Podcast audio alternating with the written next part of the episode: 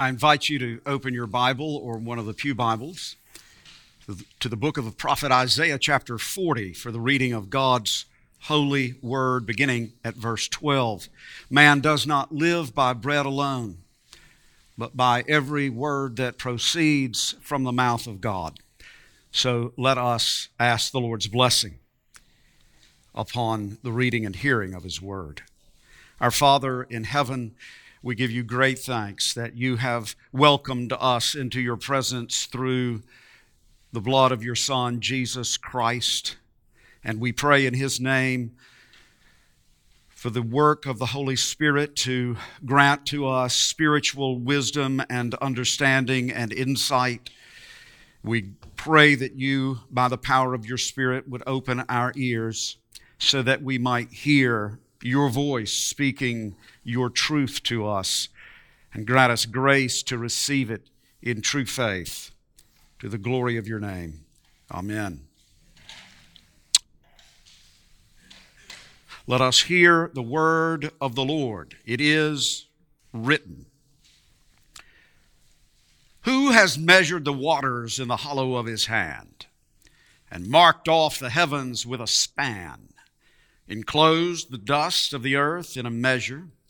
And weighed the mountains in scales and the hills in a balance. Who has measured the Spirit of the Lord? Or what man shows him his counsel? Whom did he consult, and who made him understand? Who taught him the path of justice, and taught him knowledge, and showed him the way of understanding? Behold, the nations are like a drop from a bucket and are accounted as the dust on the scales. Behold, he takes up the coastlands like fine dust. Lebanon would not suffice for fuel, nor are its beasts enough for a burnt offering. All the nations are as nothing before him. They are accounted by him as less than nothing and emptiness. To whom then will you liken God? Or what likeness compare with him? An idol? A craftsman casts it, and a goldsmith overlays it with gold and casts for it silver chains. He who is too impoverished for an offering chooses wood that will not rot. He seeks out a skillful craftsman to set up an idol that will not move. Do you not know? Do you not hear? Has it not been told you from the beginning? Have you not understood from the foundations of the earth? It is he who sits above the circle of the earth, and its inhabitants are like grasshoppers, who stretches out the heavens like a curtain and spreads them like a tent to dwell in, who brings princes to nothing and makes the rulers of the earth as emptiness. Scarcely are they planted, scarcely sown, scarcely has their stem taken root in the earth when he blows on them and they wither, and the tempest carries them off like stubble. To whom then will you compare me that I should be like him? says the Holy One. Lift up your eyes on high and see who created these he who brings out their host by number, calling them all by name, by the greatness of his might, and because he is strong in power, not one is missing. Why do you say, O Jacob, and speak, O Israel, my way is hidden from the Lord, and my right is disregarded by my God? Have you not known? Have you not heard? The Lord is the everlasting God, the creator of the ends of the earth. He does not faint or grow weary. His understanding is unsearchable. He gives power to the faint, and to him who has no might, he increases strength.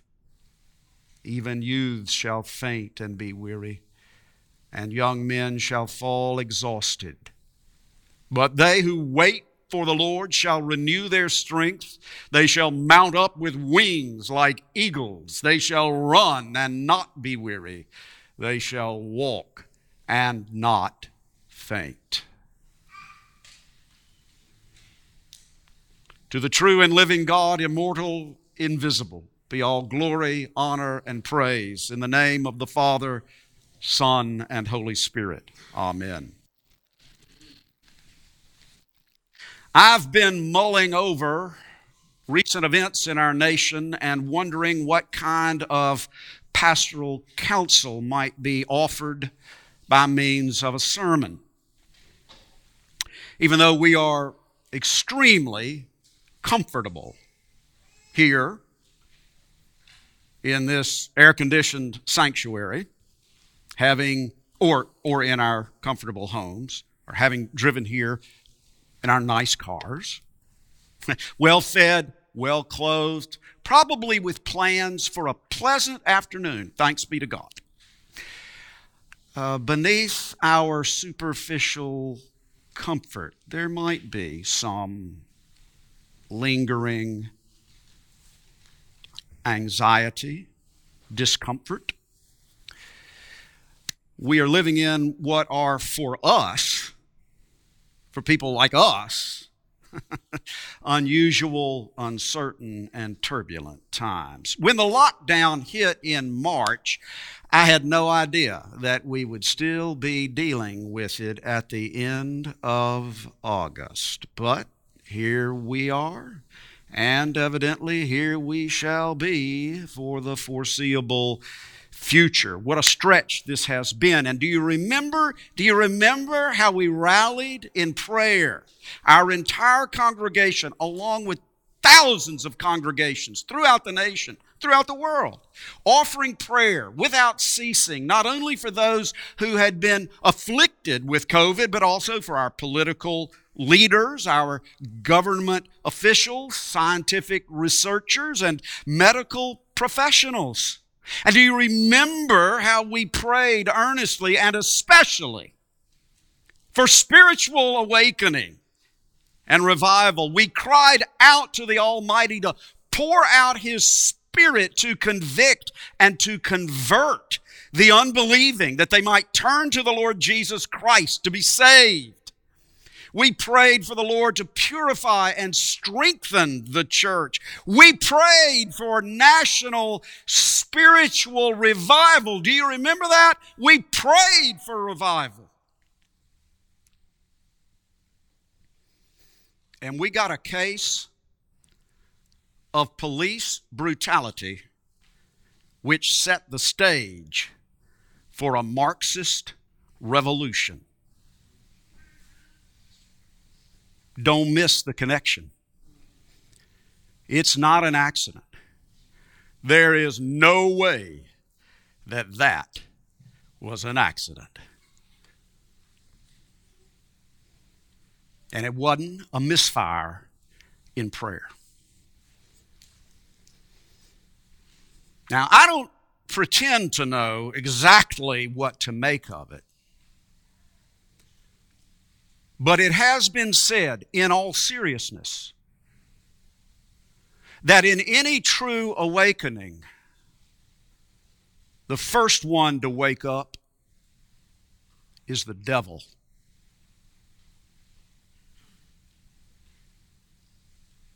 So, if we've been praying for awakening and revival, perhaps the Lord has answered that prayer in His perfect wisdom by calling us out of our comfort zones and requiring of us increased faith, deeper devotion, serious self examination, and personal repentance on the issue of race relations and self sacrificial discipleship in his service for the sake of evangelizing this rebellious world for the glory of his name.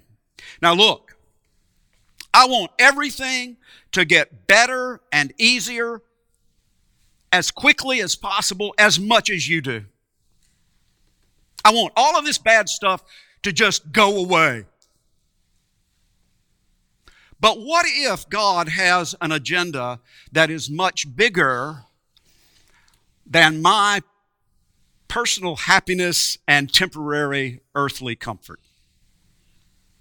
I can assure you that He does. And that's the reason that God's Word tells us to count it all joy when you meet trials of various kinds, James 1. And that the Lord disciplines us for our good that we may share His holiness. Hebrews 12 and that we must put on the whole armor of God that we may be able to stand against the schemes of the devil.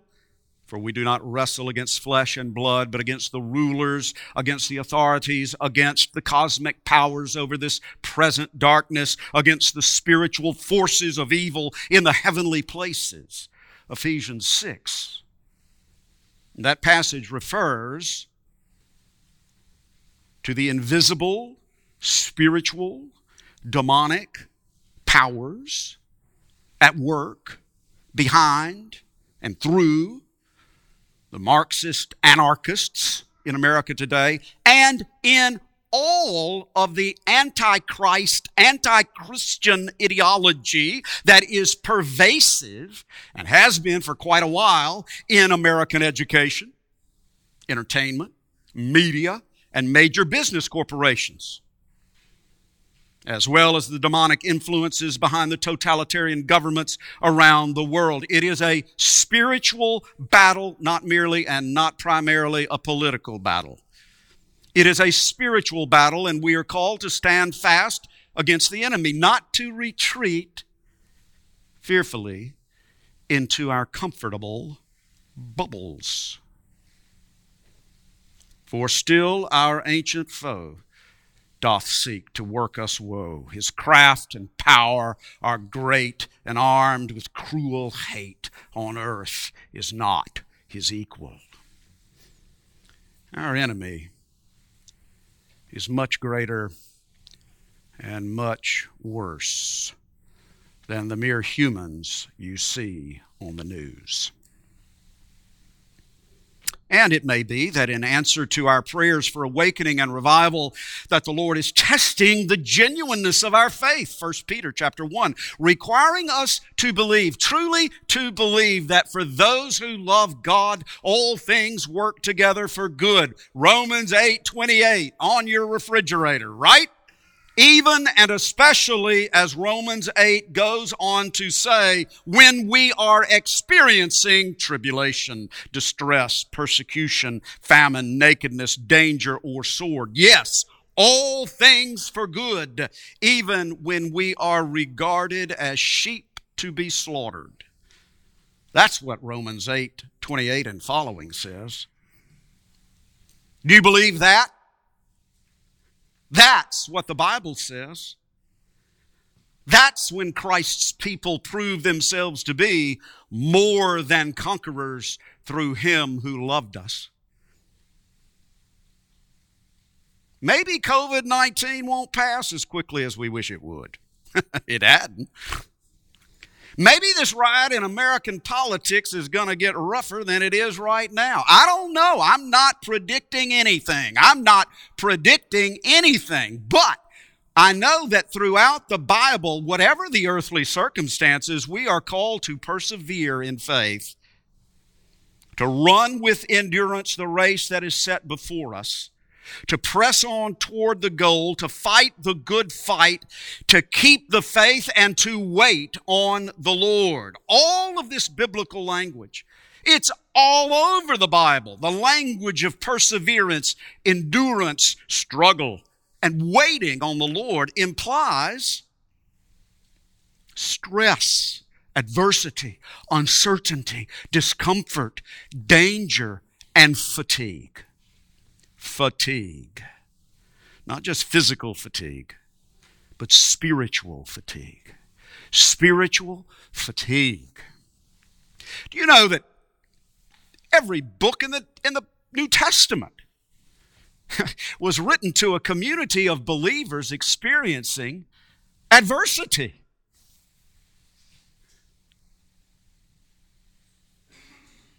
Every page of the New Testament was written to believers in Christ who were experiencing adversity of a very serious nature.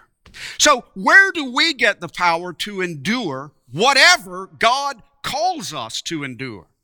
When we look at these uncertain, unsettling, quite disturbing developments in our nation, we need to look up to the everlasting God who rules over heaven and earth, and him whom alone we must trust.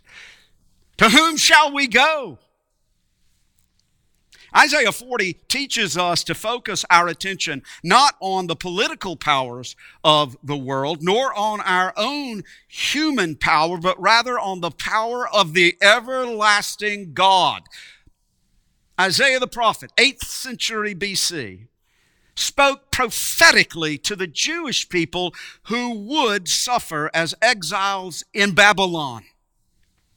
Foreseeing the Babylonian conquest of Judah and the exile to come, foreseeing their adversity, foreseeing the insurmountable odds against them, foreseeing the threat of their extinction, foreseeing their fear and fatigue, Isaiah spoke the word of the Lord to them in order to bolster their faith and to fill them with hope when they might have otherwise despaired. The passage begins with a series of rhetorical questions appropriate for us today. Who has measured the waters in the hollow of his hand and marked off the heavens with a span, enclosed the dust of the earth in a measure, and weighed the mountains in scales? And the hills in a balance? Ask yourself that question. When you think about the uncertainty and the anxiety swirling around us, think also about God. Think about the infinite and eternal power of the Holy One. Ask yourself the prophet's question Who has measured the waters in the hollow of his hand? Think about it the Atlantic, the Pacific, and all the other seas and oceans that cover the globe, the Mississippi, the Amazon, and the Nile, all the waters that cover the globe in the hollow of his hand. Water covers 75% of the earth's surface. Now, the last estimate I read suggested that there must be something like 326 cubic miles of water on the globe with over a trillion gallons of water per cubic mile. So if my calculator is correct, I'm really bad in math. You might want to check this. It comes to something like 326 quintillion gallons of water. That's 326 followed by 18 zeros. Now, wouldn't you agree that that's a lot of water? Well, it depends on who's counting. It's nothing. It's a teaspoon of water to the God who holds the waters of the globe in the hollow of his hand. Who has marked off the heavens with a span? Okay, let's try this one. Stretch out your arms. How much of the heavens can you measure? Our galaxy, the Milky Way, is something like, I think, 100,000 light years from side to side. And light travels, so I understand, at 5.88 trillion miles per year. So if we multiply that by 100,000, then I think that's the measure of the expanse of our galaxy, that would be 5.88 trillion times 100,000. And I don't know if I got that exactly right. But the good news is I'm not teaching astrophysics. My point is to impress upon you the immensity of our galaxy, which is only one of billions of galaxies in the universe, a universe which is measured by the span of God's hand. Of course, the poetic imagery of God's hand is is figurative. It is, it is not literally physical. But the Bible speaks to us in this way to make its point. The universe in all of its mind boggling magnitude is nothing in comparison to the magnitude of God's infinite and eternal being. Who has enclosed the dust of the earth in a measure and weighed the mountains in scales and the hills in a balance? Well, how much would that weigh? The dust of the earth, all of it? Rockies, Himalayas, Andes, Adirondacks, Appalachians, and the Alps, to name a few. How are you going to weigh them in scales? Of course. Again, this is this is figurative language to make a point.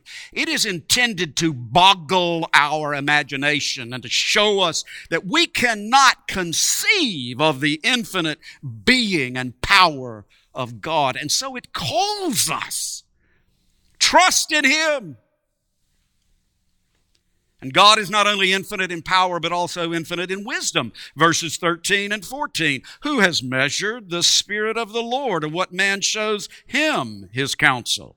Whom did he consult, and who made him understand? Who taught him the path of justice, and taught him knowledge, and showed him the way of understanding? The answer, of course, is no one.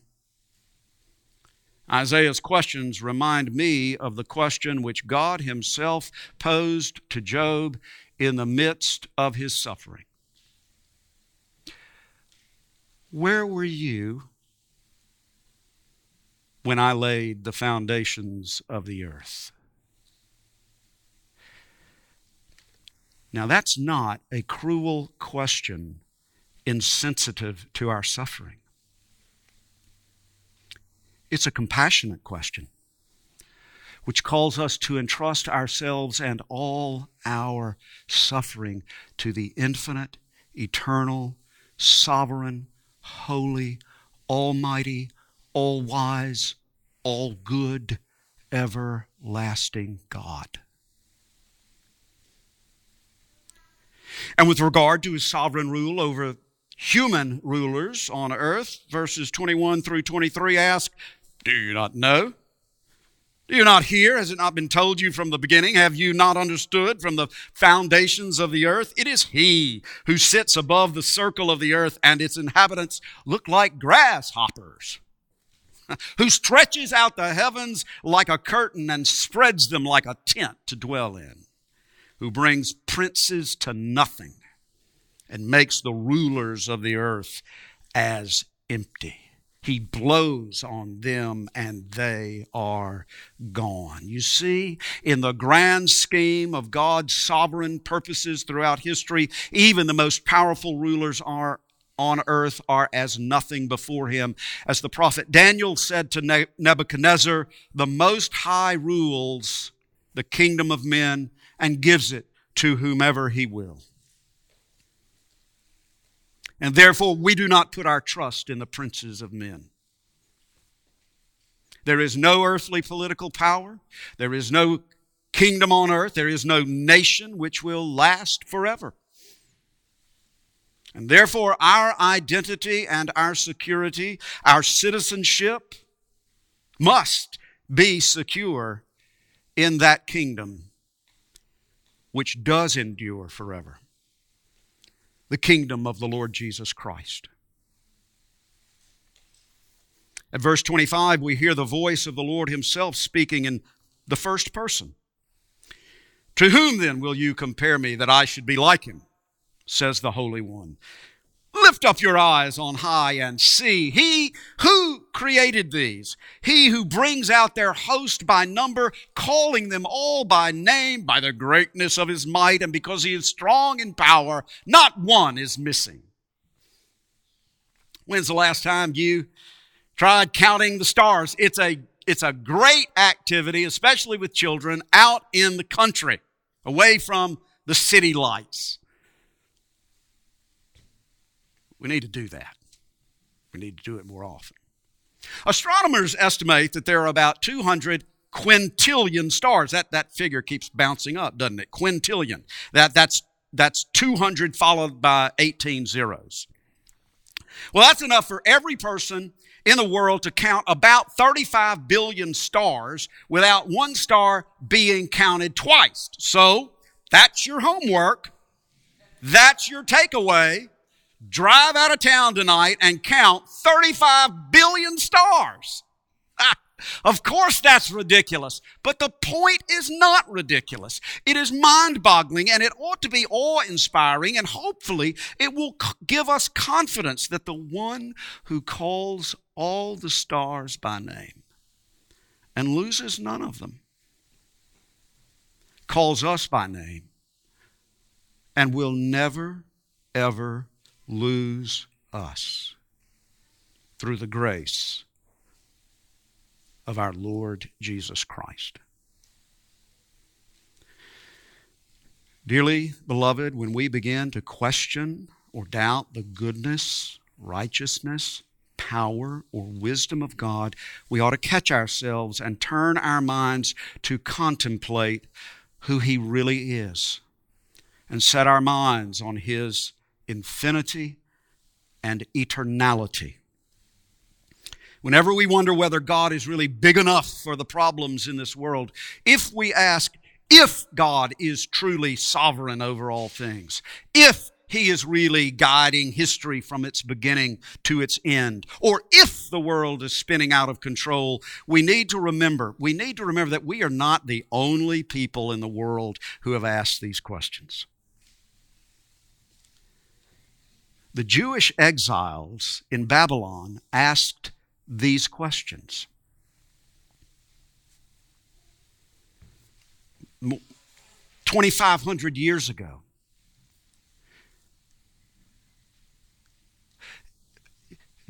Do you understand that through faith in Jesus Christ, we are connected to them? They are our spiritual forebears.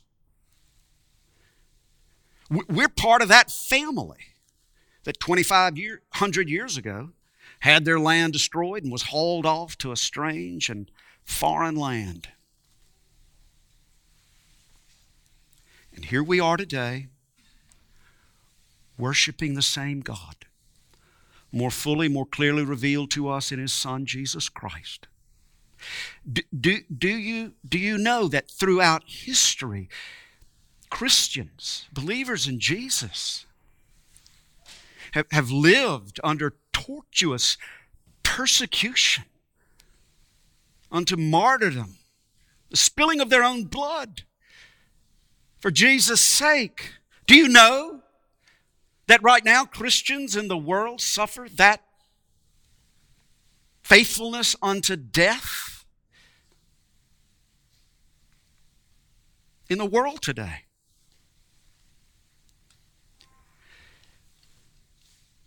We may be asking these questions, but brothers and sisters, these questions have been asked throughout the centuries. And the answers are still the same. He who measured the waters in the hollow of his hand, who weighs the mountains in scales, who calls all the stars by name, is the one and only one who rules over heaven and earth, and there is nothing like him. And compared to him, the nations are like a drop from a bucket, less than nothing and emptiness. And his son Jesus Christ has said, I will build my church, and the gates of hell shall not prevail against it. And He's with us today and He's upholding us today and He's calling us to follow Him today in our place. And therefore, in times of crisis, trouble, uncertainty, anxiety, the question should not be about God, but about us. Will we trust in Him alone?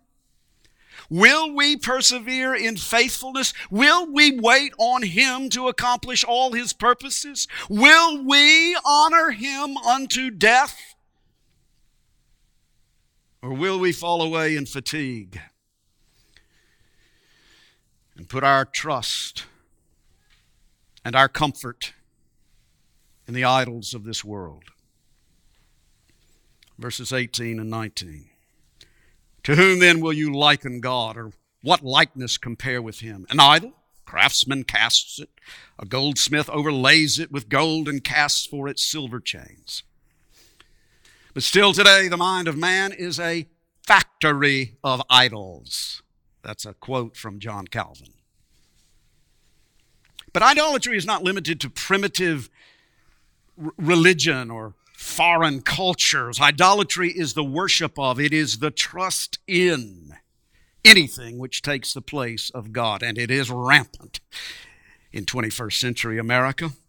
It includes political power, military might, financial prosperity, social popularity, technology, fame and fortune, health and beauty, you name it.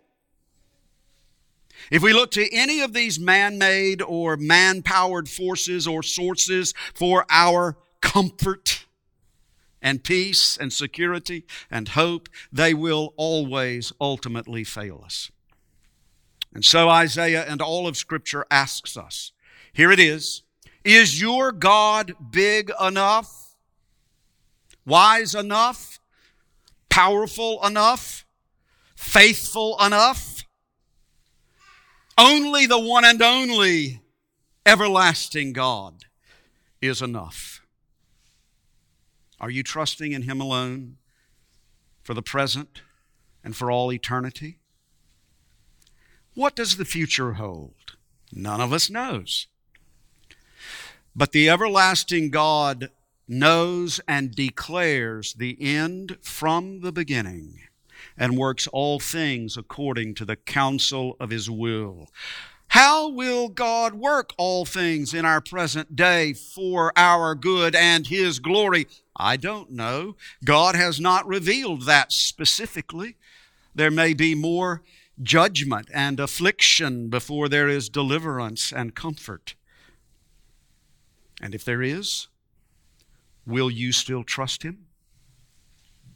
Will you press on with him and for him and toward him?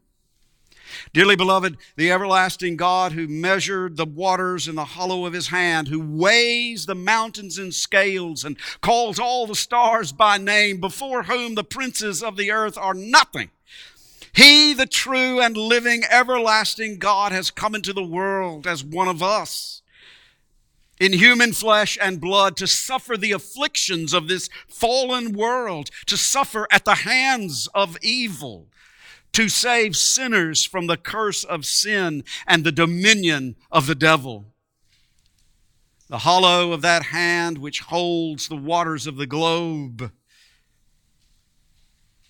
has been pierced with nails for the sins of the world, yours and mine.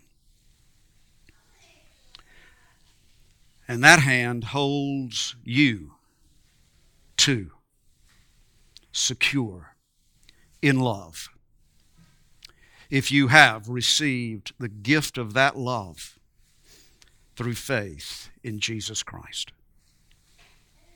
In His infinite wisdom, the everlasting God has designed a wondrous work of salvation in which His unyielding righteousness and His tender mercy are united in a perfect harmony. Jesus Christ crucified. So that we, in union with Him through faith, might live forever in His everlasting kingdom. And Risen from the dead, he rules and reigns over all. Jesus Christ in the book of the Revelation is introduced to us as the ruler of the kings on earth. And he who calls all the stars by name calls you by name and calls you to take up your cross daily and to follow him in faithful, joyful obedience in 21st century America. He has promised to be with us always, and so he is. Be cheerful, not fearful. And when you feel fatigue, Hear the word of the Lord. Have you not known? Have you not heard? The Lord is the everlasting God the creator of the ends of the earth. He does not faint or grow weary. His understanding is unsearchable. He gives power to the faint, and to him who has no might, he increases strength. Even youths shall faint and be weary, and young men shall fall exhausted, but they who wait for the Lord shall renew their strength. They shall mount up with wings like eagles. They shall run and not be weary. They shall walk and not faint. To God be the glory. Amen. Let us pray. Our Father in heaven, we thank you that you are faithful and true, all wise, all powerful, all good and you have shown us the victory of your love. in the offering up of your Son and his resurrection from the dead, and his ascension into heaven, and the promise of his coming again,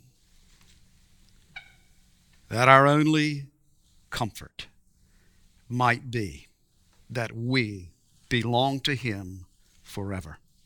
To the glory of your name, amen. In response to the glorious gospel of our Savior Jesus Christ, let us stand to affirm our faith. This is our yes and amen to the Word of God in Scripture. Dear Christian, what is your only comfort in life and in death?